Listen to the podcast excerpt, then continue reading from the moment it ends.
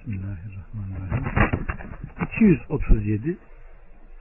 Bir mehir kestiğiniz takdirde temas etmeden önce onları boşarsanız kestiğiniz mehrin yarısı onlarındır. Meğer kendileri bağışlamış veya nikah düğümü elinde bulunan kimse bağlamış ola. Bağışlamanız takvaya daha yakındır. Aranızdaki fazileti unutmayın. Şüphesiz Allah yaptığınız şeyleri görendir. Evet. Allah her zaman ümmeti Muhammed'e vasat olmayı nasip etsin. Nikahta gülen yüzler ayrılırken ekşir. Nikahta güzel söz söyleyen diller nikahta çok kötü sözler söyler. Nikahtan önce paylaşmada, hediyeleşmede, takı takmada yarışan insanlar talakta tam zıttını hareket eder. Allah subhanahu ve teala burada her zaman ölçülü olmayı, her zaman faziletli olmayı ve aranızdaki dostluğu, kardeşliği, fazileti unutmayın diyor. Şüphesiz ki Allah yaptığınızı görür diyor. Bu ayeti kerime faydalandırmanın bundan önceki ayeti kerimenin delalet ettiği konulara mahsus olarak da işaret ederek geliyor. Çünkü bu ayeti kerime demin mihir tayin edilmemişti. Bundaysa mihir tayin edilerek zevcesini duhulden önce boşayan kocanın ona tayin edilen mihrin yarısını vermesini Rabbimiz emrediyor. Şayet bu verilenin dışında başka bir faydalandırma daha varsa o da onu da verebilir. Bu durumda mehrin yarısının boşanan kadına verilmesi konusunda e, karşı taraf bunu bağışlarsa bu da diyor onun takvasındandır diyor. Bu da demek ki kişi olur son anda dahi dönebilir. Böyle bir vaka geldiğinde müminlerin yapması gereken hallerden. Aleyhissalatü vesselam diyor ki insanların başına öyle bir sıkıntılı zaman gelecek ki mümin kişi elinde olana sımsıkı sarılacak ve fazileti, iyiliği unutacak. Halbuki Allah aranızdaki fazileti unutmayın buyurmaktadır. Kötüler o kimselerdir ki zor durumda olan kişilerle alışveriş yaparlar, onların mallarını alırlar. Halbuki Allah Resulü Aleyhisselatü Vesselam zor durumda bulunan kişiden bir şey satın almayı, onunla alışveriş yapmayı ve içinde aldatma olan alışverişi yasaklamıştır. Şayet sende bir hayır varsa onu kardeşine de götür, onun helakına bir helak da sen katma. Zira Müslüman, Müslümanın kardeşidir, onu üzmez ve onu mahrum etmez. Allah-u Teala şüphesiz ki yaptığınız şeyleri görendir. Sizin işlerinizden ve durumlarınızdan ona hiçbir şey gizli kalmaz. Ve Allah her işi amel işleyenin mükafatını verir. Tabarani Mucem-i Sair'de bir rivayet okumuştum. Aleyhissalatü vesselam Efendimiz diyor ki öyle bir zaman gelecek ki diyor yanında altından, dinardan bir şey olmayan dünyadan zevk almayacak diyor. İşte bu noktada Allah subhanahu ve teala bizleri uyarıyor. Her ne surette olursa olun Allah'tan korkun diyor. iki yüz yirmi sekiz ve iki yüz yirmi dokuz. Bu ayetlere bir dikkat edin kardeşlerim. Biraz seyir değişiyor. Namazlara ve orta namaza devam edin. Ve Allah'ın divanına huşu ile durun. Eğer korkarsanız yaya veya binmiş olarak kılın. Emin olduğunuz vakitte de Allah'ın size bilmediğiniz şeyleri öğrettiği şekilde Allah'ı zikredin. Burada orta namazdan kasıt orta ve korku namazı bildiriliyor. Ayet-i kerimede namazların vakitlerine eda edilmesini emrediyor. Namazların şartlarına riayet edip vakitlerinde kılmaya dikkat edilmesi belirtilerek e, aynen bu meyanda Aleyhisselatü Vesselam kendisine amellerin hangisi eftaldır diye sorulduğunda vaktinde kılınan namaz diyor. Ben sonra hangisi dedim? Allah yolunda cihat dedi. Ben yine hangisi dedim? Ana babaya iyilik dedi. İbn-i Mesud diyor ki bunları bana Allah Resulü haber verdi. Eğer artırmasını isteseydim bana artırırdı buyurmuştur. Yine Aleyhisselatü Vesselam Efendimiz öğle namazını sıcakta kılardı. O ashabına bundan daha ağır gelen bir namaz kıldırmamıştı. Bunun üzerine namazlar ve orta namaza devam edin ve Allah'ın divanına tam huşu ile durun ayeti nazil oldu ve şöyle devam etti. Ondan önce de sonra da iki namaz vardır demiştir. Orta namazı sorduklarında orta namaz ikindi namazıdır buyurmuştur. Ve Aleyhisselatü Vesselam Efendimiz kim bu namazı terk ederse, kılamazsa, kaçırırsa dünyadan malı, mülkü elinden gitmiş gibidir buyurmuştur. Özellikle namazların içinde tabi bütün namazların vaktinde kılınması ve terk edilmemesi vardır. Bu meyanda Allah subhanahu ve teala bize merhamet etmiş. Öğleyle ikindiyi, akşamla yatsıyı cem etme ruhsatı vermiştir. İmam Müslim bunu Kitab-ı Salat'ta nakleder. Aleyhissalatü vesselam Efendimiz korku yokken, yağmur yokken, bir sebebi yokken ikindi de e, Medine'de öğleyle ikindiyi, akşamdan yatsıyı cem etmiştir. İbn Abbas'a Aleyhissalatü vesselam bunu neden böyle yaptı diye sorulduğunda ümmetine bir kolaylık olsun diye demiştir. Cem bir ruhsattır. Allah subhanahu ve teala'nın bizlere vermiş olduğu bir kolaylıktır. Bazı insanlar hacca gittiğinde sadece Arafat'ta ve Müzdelife'de, birinde öğleyle ikindiyi, birinde de akşamdan yatsıyı cem ederler. Halbuki Aleyhisselatü Vesselam Efendimiz burada Medine'de korku yokken, yağmur yokken öğleyle ikindiyi, akşamdan yatsıyı cem etmiştir. Müslüm'de gelen ifadede cemlerde sünnet namaz kılınmaz diyor. Cemi takdim ve cemi tehir de vardır. Cemi takdim nedir? Öğlenin vaktinde, öğlenin farzını kıldıktan sonra, selamdan sonra kâmet getirerek ikindiyi kılma. Veyahut öğleyi kılamayıp ta ikindiye kadar bıraktığında öğlenin farzını kılıp selamdan sonra kâmet getirip ikindinin farzını kılmadır. Öğle ile ikindi de, akşam ile yatsı da bunları yapma caizdir ama namazı vaktinde kılmak asıldır. Namaz kazaya bırakılmaz. Çünkü namazın kazası diye bir şey İslam'da yoktur. Ee, İslam'ın ilk başlarında Aleyhisselatü Vesselam'ın üç ya da dört yerde namazı kaza ettiği vardır. Ve Nisa yüz bir, yüz iki ve yüz üçüncü ayetlere baktığımızda Allah Azze ve Celle, ki o ayetler geldiğinde inşallah detayla duracağım,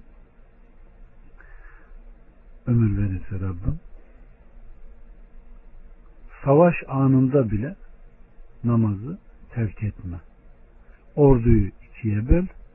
Bir kısmı senin arkanda dursun, namaz kılsın. Bir kısmı da silahlarıyla dursunlar. Onlara bir rekat kıldırınca onlar geri geri gitsin, öbürleri gelsin diyerek Allah subhanahu ve teala savaş anında dahi namazı terk etmeyi ne yapmıyor? Hoş görmüyor. İşte kardeşlerim, Bakara iki yüz otuz dokuz'daysa bakın ne diyor? Korku varsa, bir şey varsa yürüyerek, binek üzerinde ne yapın? Namazı kılın. Korku namazı bir rekat, seferi namazı iki rekat, hazardaysa dört rekattır. Ve Allah Azze ve Celle emin olduğunuz takdirde Allah'ın size bilmediğiniz şeyleri öğrettiği şekilde, nitekim Allah size nimetler bahşetmiş, size iman yolunu göstermiş, size dünya ve ahirette faydası dokunacak şeyleri öğretmiştir. Bunları şükürle ve zikirle karşılayınız. Allah'ı zikrediniz namazlarınızı emrettiği şekilde ruku, secde, kıyam ve kadelerini tam olarak yapmak suretiyle huşu içinde kılınız diyor. Ve Allah-u Teala burada korku namazını zikrettikten sonra emniyete kavuştuğunuzda namazı dosdoğru kılın diyor. Namaz şüphesiz müminler üzerine vakitleri belli bir farz olmuştur. Nisa yüz üç'te. Korku namazı ve nasıl kılınacağı hususunda hadis-i şerifler birçoktur. Deminki dediğim gibi ayet-i kerimenin de geldiği, izahında geldiği gibi Aleyhisselatü Vesselam Efendimiz iki orduysa birer kılıyor. Kendisi bir rekat kıldığında ordu geri geri gidiyor. Öbürleri öne geliyor. Bu şekilde namaz kılınıyor. Ve bu ayetle alakalı bayağı bir araştırma yapmıştım. Ebu Davud'da şöyle bir ifade gördüm. Aleyhisselatü Vesselam Efendimiz birini, bir kafiri öldürme kastıyla fedaya gönderiyor. O işte senin hakkında işte ağır konuşsam izin var, şöyle yapsam izin var. Sahabe diyor ki onların diyor yurduna vardığımda ikindi girmişti diyor. Ve diyor ben hem yürüyor hem de yürüdüğüm halde ikindiyi kılıyordum diyor. İşte ayeti kerimde, kerimede eğer korku varsa, emniyet yoksa yürüyerek binek üzerinde namazı kılın ve emniyete kavuştuğunuzda namazı dosdoğru kılın diyor ya. İşte ben bununla alakalı bir tek bu rivayeti gördüm. Allah Subhanahu ve Teala bizlere böyle ruhsatları bahşettiği için hamdü senalar olsun. E, seferde ise kardeşlerim cem yapma Aleyhisselatü Vesselam Efendimizin sanki adeta sünnetinden. O öğlenden evvel çıkacak olursa ta ikindiye kadar namazı erteler. İkindinin vaktinde öğleyle ikindiyi cem ederdi. Eğer öğleden sonra çıkacaksa öğleyle ikindiyi birleştirerek kılar. Ta gideceği menziline kadar giderdi.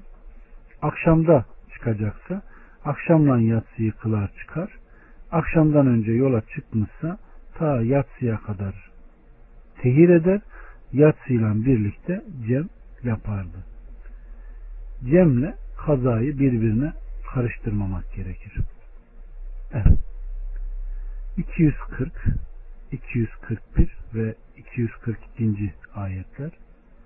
İçinizden vefat edip de eşlerini geride bırakanlar bir seneye kadar eşlerinin evlerinden çıkarılmayarak geçimlerinin sağlanmasını vasiyet etmiş olmalıdırlar. Şayet kendileri çıkarlarsa artık onların maruf şekilde yapacaklarından dolayı size mesuliyet yoktur. Allah azizdir, hakimdir. Boşanan kadınlar için uygun bir şekilde geçimlerini sağlamak vardır. Bu müttakiler için bir vazifedir. İşte Allah aklınız ersin diye ayetlerini bu şekilde beyan ediyor. E, bu ayet-i kerime kendi kendilerine dört ay on gün beklerler ayetiyle mensuh olmuştur. E, tilaveti baki hükmü mensuhtur. Evet. Allah Subhanahu ve Teala hükmü gereği ister bir ayeti indirir, ister benzerini getirir, ister unutturur. Bu ona, o her şeyi yapmaya kadirdir.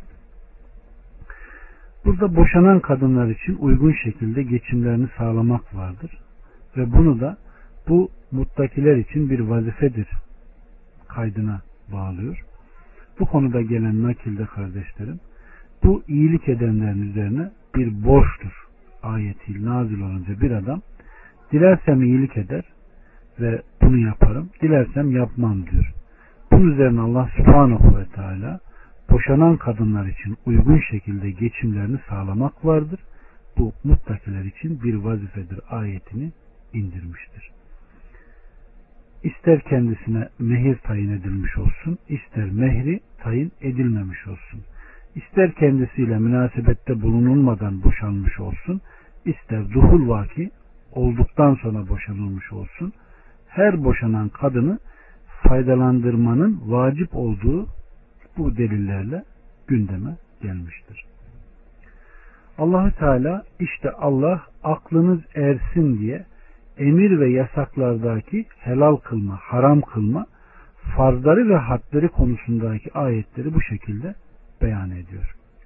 Umulur ki siz de anlayıp düşünürsünüz diyor. Allah anlayan ve düşünenlerden, hayata geçirenlerden eylesin.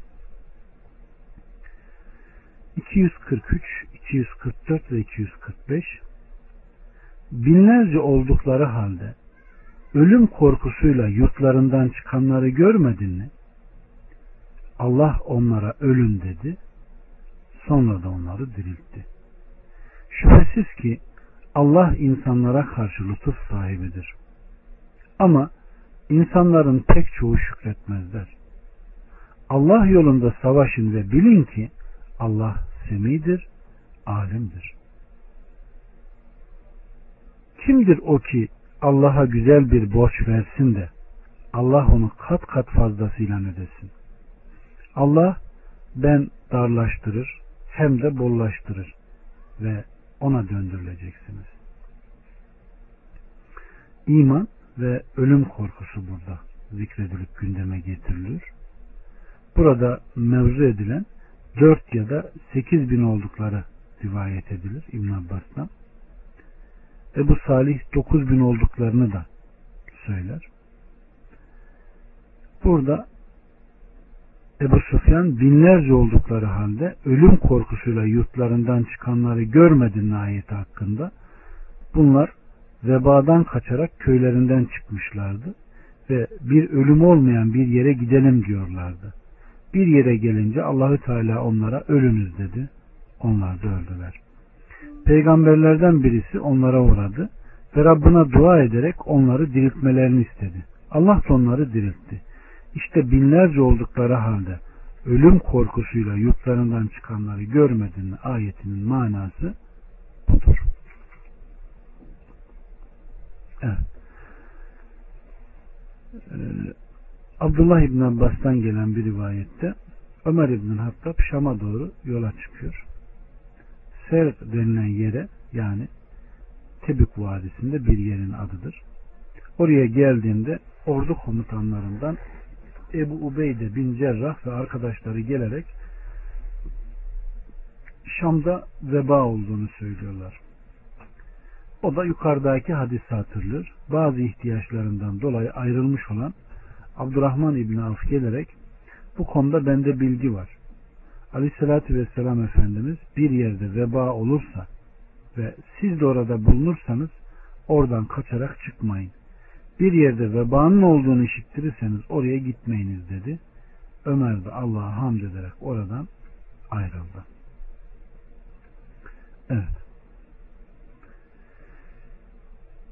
Buhari ve Müslim'de Allahü Teala Allah yolunda savaşın ve bilin ki Allah semidir, alimdir buyuruyor. Yani nasıl ki korkunun kadere faydası yoktur, cihattan kaçma ve kaçınma da böyledir.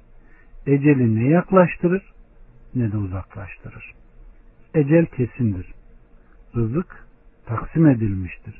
Mukadderdir ve kanunlaşmıştır. Onda ne artma ne de eksilme olmaz. Nitekim Allah subhanahu ve teala kendileri oturarak kardeşleri için bize uysalardı öldürülmezlerdi diyenlere de ki şayet sadıklardan iseniz kendi nefislerinizden ölümü geri çevirin. Alimran yüz yetmiş sekizinci ayeti indirmiştir.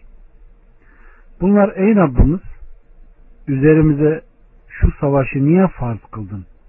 Ne olurdu bize yakın bir geleceğe kadar geri bıraksaydın derler. Onlara de ki dünyanın geçimi azdır. Ahiret ise müttakiler için elbette daha hayırlıdır. Ve kıl kadar haksızlığa uğratılmayacaksınız. Nerede olursanız olun, sağlam kaleler içinde dahi olsanız ölüm sizi bulacaktır. Nisa yetmiş yedi ve yetmiş sekizinci ayetleri indirmiştir. Ordular kumandanı, asker öncüsü, İslam diyarının hamisi ve Allah'ın düşmanlarına karşı çekilmiş kılıcı Ebu Süleyman Halid İbni Velid'in ölüm öncesinde şöyle dediği gelmiştir. Şu ve şu savaşlara katıldım. Organlarımdan hiçbirisi yok ki onda bir kılıç ya da bir mızrak ya da bir ok yarası bulunmasın. Ama şimdi bakın ki ben develerin gibi yatağında uzanmış ölüyorum. Korkakların gözüne uyku girmesin demiştir. Bu sözleriyle o harpte şehit olarak ölemediğine üzülüyor. Buna esef ediyor ve yatakta ölmekten dolayı acı çekiyordu. Allah-u Teala kimdir o ki Allah'a güzel bir borç versin de Allah onu kat kat fazlasıyla ödemesin buyurmak suretiyle kullarını Allah yolunda infaka teşvik ediyor. Allah-u Teala bu ayeti kerimede Yüce Kitabında birçok yerde tekrarlanmakta. E, Nuzul hadisinde de Allah-u Teala şöyle buyurmakta. Kim hak yemeksizin ve zulmetmeksizin Allah'a borç verirse. Evet. İbn-i Mesud'dan rivayette o şöyle diyor. Kim o ki Allah'a güzel bir borç versin de Allah onu kat kat fazlasıyla ödesin ayeti nazil olunca Ebu Eddehah el-Ensari ey Allah'ın Resulü Allah bizden borç mu istiyor diye sordu. Aleyhissalatü vesselam evet dedi. O elini bana göster ey Allah'ın Resulü dedi. Aleyhissalatü vesselamın elini tuttu ve bostanımı, bahçemi Yüce Rabbıma verdim dedi. altı yüz hurma ağacı olan bir bahçesi vardı ki Ümmü Debbah ve ailesi oradaydılar. Ebu Debbah geldi ve Ümmü Debbah'a ey Ümmü Eddebbah diye seslendi. O da buyur dedi. Oradan çık, orayı Yüce Rabbıma borç olarak verdim dedi. Evet. Onlar öyle insanlardı. Allah onlardan razı olsun. Aleykümselam ve rahmetullah. Hoş geldiniz. Allah-u Teala Allah kısar da açar da siz harcayın ve aldırmayın. Rızık veren ancak Allah'tır. Kullarından dilediğinin rızkını daraltır ve dilediği başların, başkalarınkini de genişletir. Bu konudaki yüce hikmet Allah'ındır. Ona döndürüleceksiniz kıyamet gününde diyor. Başka yerlerde de kardeşlerim Allah kimini zengin, kimini fakir, kimini sıhhatli, kimini hastalıklı, kimine çocuk, kimine kızlar, kimine erkekler, kimine her ikisinde vereceğini söyleyerek bunlara bir imtihan kastıyla verdiğini söylüyor.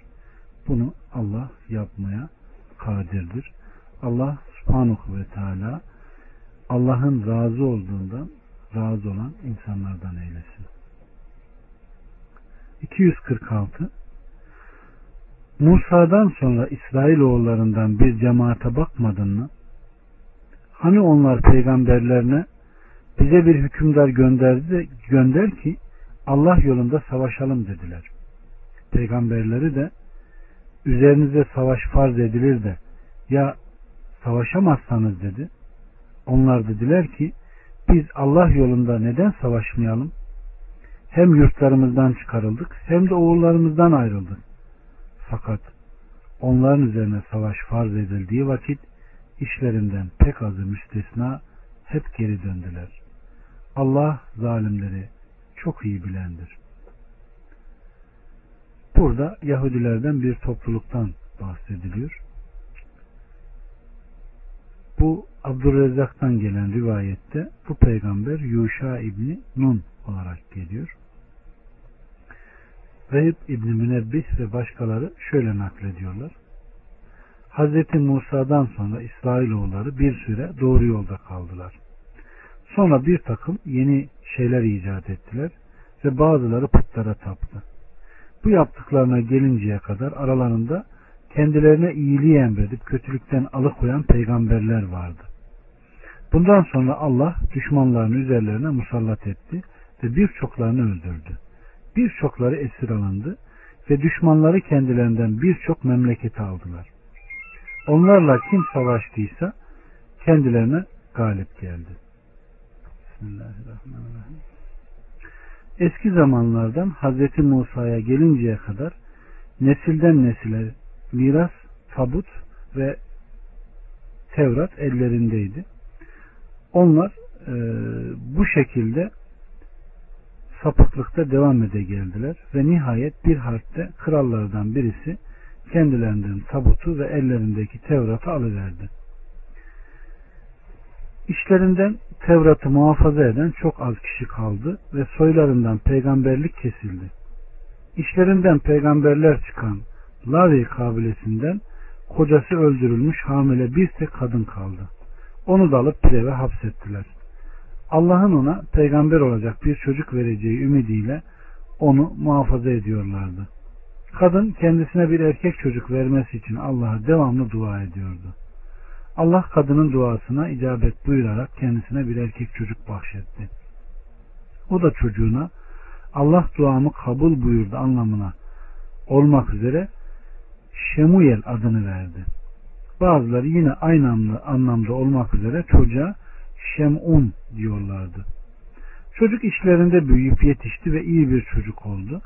Çocuk peygamberlik yaşına gelince Allah kendisine vahyederek insanları Allah'ın birliğine daveti emreyledi. O da İsrailoğullarını çağırdı. İsrailoğulları kendisinden birlikte düşmanlarıyla savaşacak bir kral nasip etmesini istediler. O sıralarda aralarında bir de kral zuhur oldu. Peygamber onlara dedi ki, Allah size bir kral nasip eder de onunla birlikte savaşma vaadine vefa göstermeyerek savaşmaz iseniz ne olacak? Onlar dediler ki, biz Allah yolunda neden savaşmayalım? Hem yurdumuzdan çıkarıldık, hem oğullarımızdan ayrıldık, oğullarımız esir oldu. Allahü Teala fakat onların üzerine savaş farz edildiği vakit işlerinden pek azı müstesna hep geri döndüler. Vaatlerinde durmadılar ve çoğunluğu Allah yolunda savaştan yüz çevirdi. Allah o zalimleri çok iyi bilendir. Evet, Şem'un.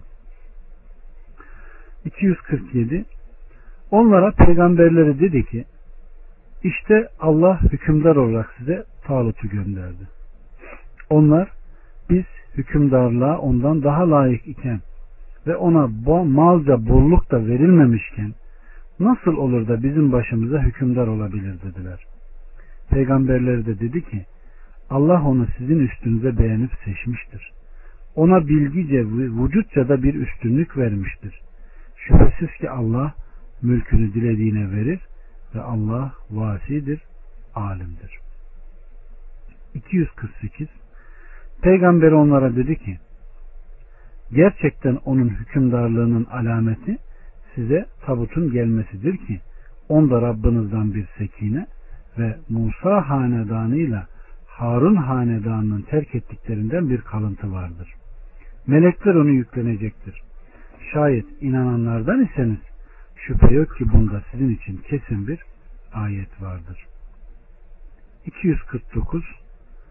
Talut ordusuyla birlikte ayrılıp çıktığı vakit dedi ki, Allah sizi bir ırmakla deneyecektir. Kim ondan içerse benden değildir. Kim de ondan tatmazsa şüphesiz ki bendendir. Eliyle bir avuç alanlar başka. Derken onlardan birazı müstesna, hepsi ondan içiverdiler. Talut ve beraberindekileri müminler ırmağa geçtikleri vakit bizim bugün Calut ve ordusuna karşı koyacak gücümüz yok dediler. Mutlaka Allah'a kavuşacaklarını bilenlerse dediler ki, nice az topluluk Allah'ın izniyle pek çok topluluğu yenmiştir. Allah sabredenlerle beraberdir. iki yüz elli, elli bir ve elli iki'de Calut ve askerlerine karşı çıktıkları zaman dediler ki, ey Rabbimiz, üzerimize sabır yağdır. Ayaklarımıza sebat ver ve bizi kafirler grubuna karşı muzaffer kıl. Allah'ın izniyle onları hemen hezimete uğrattılar. Davut da Calut'u öldürdü. Allah ona mülk ve hikmet verdi. dilemekte olduğunu da ona öğretti. Şayet Allah'ın insanları birbiriyle def edip savması olmasaydı, yeryüzü muhakkak fesada uğrardı. Ancak Allah alemler üzerine lütuf sahibidir. İşte bunlar Allah'ın ayetleridir. Onları sana hak olarak okuyoruz. Şüphesiz ki sen tarafımızdan gönderilmiş peygamberlerdensin. Burada kardeşlerim, Allah Subhanahu ve Teala Talut'tan Calut kıssasından bahsediyor. Yani her küçüğün bir büyüğüne hayırda ve şerde nasıl götürdüğüne işaret ediyor. İsrailoğulları Allah'tan kendilerine bir kral göndermesini, bu kral sebebiyle de kendilerinin savaşa çıkmalarını ve Calut'un ordusuna karşı savaşıp kendi eski onurlarını almak istiyorlar. Allah Subhanahu ve Teala kendilerine onların içinden birini kral gönderiyor. Ama onlar onun zenginlerden ve güçlülerden olmasını istiyorlardı. Talut ise onların istediği gibi zengin ve onların istediği gibi güçlü değildi. Bunu gören, güçlü ve zengin olduğunu hissedenler uymayıp ayrıldılar. Talut geride kalanlarla bugün gidip Calut'un ordusuyla savaşacağız dediğinde bir kısmı dünyada rahat edenler ne yapalım? Yani şimdi biz refah içindeyiz. Gidip savaşıp da ne olacak deyip bir kısmı da geriye kalıyor. Talut kalanlarla şu nehri geçeceğiz ve karşıda Calut'un ordusuyla savaşacağız dediğinde bir kısmı Calut'un ordusunun çok olduğunu, kendilerinin az olduğunu, bu yanda kalalım onlar geçerse öldürelim diyerek yanaşmıyor. Onlar da kalıyor. Kalana ise Talut bu nehri geçeceksiniz ve kana kana su içmeyeceksiniz diyor. Nehri geçtikten sonra emrin hilafına hareket edenlerin kalplerine korku gelip tabanları yağlıyorlar. O ana kadar emirlere uyanlarsa Allah'a Azze ve Celle'ye dua ediyorlar ve Ya Rabbi bizim bugün ayaklarımızı sabitleştir ve bize yardım et diyor. Allah Subhanahu ve Teala nice az topluluklar vardır ki koca koca toplulukları galebe çalmıştır diyor. Burada dikkat ederseniz bakın, günahlara bakın. Belki küçücük bir isyan koca koca hayırdan onları nasıl mahrum etmiş. Ta başında ilk ayrılanlar, ondan sonra, ondan sonra, ondan sonra ayrılanlara bakın. Ve bir de en son tam nehirden geçerken bakın, nehirden geçmeye kadar ne yapıyorlar? Güç yetirebiliyorlar ama o noktada önemsemedikleri oradan bir su içme onların cihat gibi, Allah yoluna savaş gibi bir şeyden kaçmalarına dahi sebep oluyor. İşte işlenen günah kalpte bir leke, Allah Azze ve Celle ile kendi aralarındaki güveni sarsıyor. Allah Subhanahu ve Teala günahın küçüğünden de büyüğünden de uzak duranlardan eylesin ve günah işlerken günahın hükmüne değil de neye, kime karşı işlediğinin farkına varan insanlardan, müminlerden kılsın bizleri. Bu da gösteriyor ki hayırda ve şerde insanların her küçüğün hangi noktalara kadar geldiğini işaret ediyor. Evet. Bu hayırda da böyledir.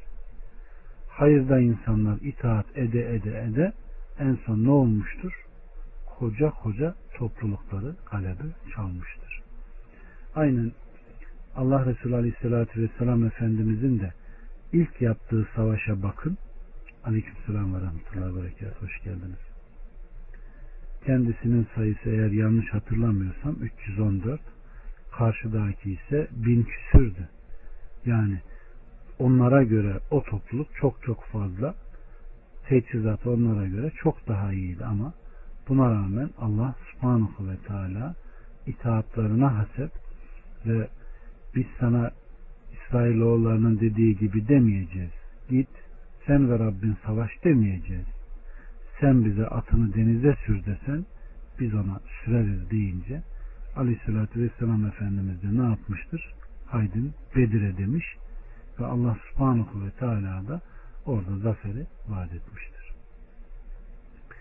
iki yüz elli üç Bu peygamberlerden kimini kiminden üstün kıldık.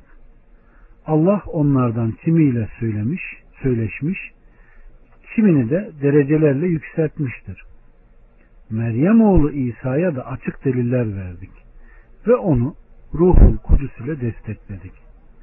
Eğer Allah dileseydi onların arkasındakiler kendilerine apaçık deliller geldikten sonra birbirlerini öldürmezlerdi. Fakat ihtilafa düştüler. Sonra onlardan kimi inandı, kimi de inkar etti. Allah dileseydi birbirini öldürmezlerdi. Ancak Allah istediğini yapar. Burada peygamberler ve peygamberlik var. Bu noktada şunu da e, açıklamak gerekir ki kardeşlerim, biz peygamberlerin hepsine iman eden, hepsini tasdik eden, hepsini kabul eden insanlarız ki bu da imana kayıtlı kılınmıştır. Ama şu noktayı güzel ayırmak gerekir ki bizim itaatımız ve ittibamız sadece Aleyhisselatü Vesselam Efendimiz'edir. Tasdikte bütün peygamberler aynı ama itaatta ve ittibada ne yapmak zorunda? Ayrılmak zorundadır. Hatta Darimi'de gelen bir rivayette Ömer İbn-i Hattab, Allah kendisine rahmet etsin, Yahudilerin elinde gördüğü birkaç nüsha Tevrat'tan sayfayı hemen getiriyor. Aleyhisselatü Vesselam'a okuyunca kafayı kaldırıyor ki Aleyhisselatü Vesselam Efendimiz kızmış ve kendisine sert bir şekilde baktığını görünce hemen diz çöküyor. Vallahi biz Allah'ı Rab, seni Resul, İslam'ı da din edindik deyince Aleyhisselatü Vesselam Efendimiz, vallahi kardeşim Musa aranızda olsa getirdiğimle hükmetmese, amel etmese o bile yoldan çıkmış sapkınlardan olur demiştir. Ve yine peygamberlerin faziletleriyle alakalı bablara bakacak olursak buralarda misal hiç kimse benim Yunus bin Metta'dan daha hayırlı olduğumu söylemesin demiştir. Yani hiçbir peygamberi hiçbir peygambere bizler kıyaslamayız. Hepsine iman etme mecburiyetindeyiz ama itaat ve ittiba yani tabi olma, ondan geleni kabul edip hayata geçirme sadece Allah'ın Resulü Aleyhisselatü Vesselam'a aittir. Ebu Hureyre'den gelen bir rivayette Buhari ve Müslim naklediyor. Bir Müslüman ile bir Yahudi münakaşa ediyorlar.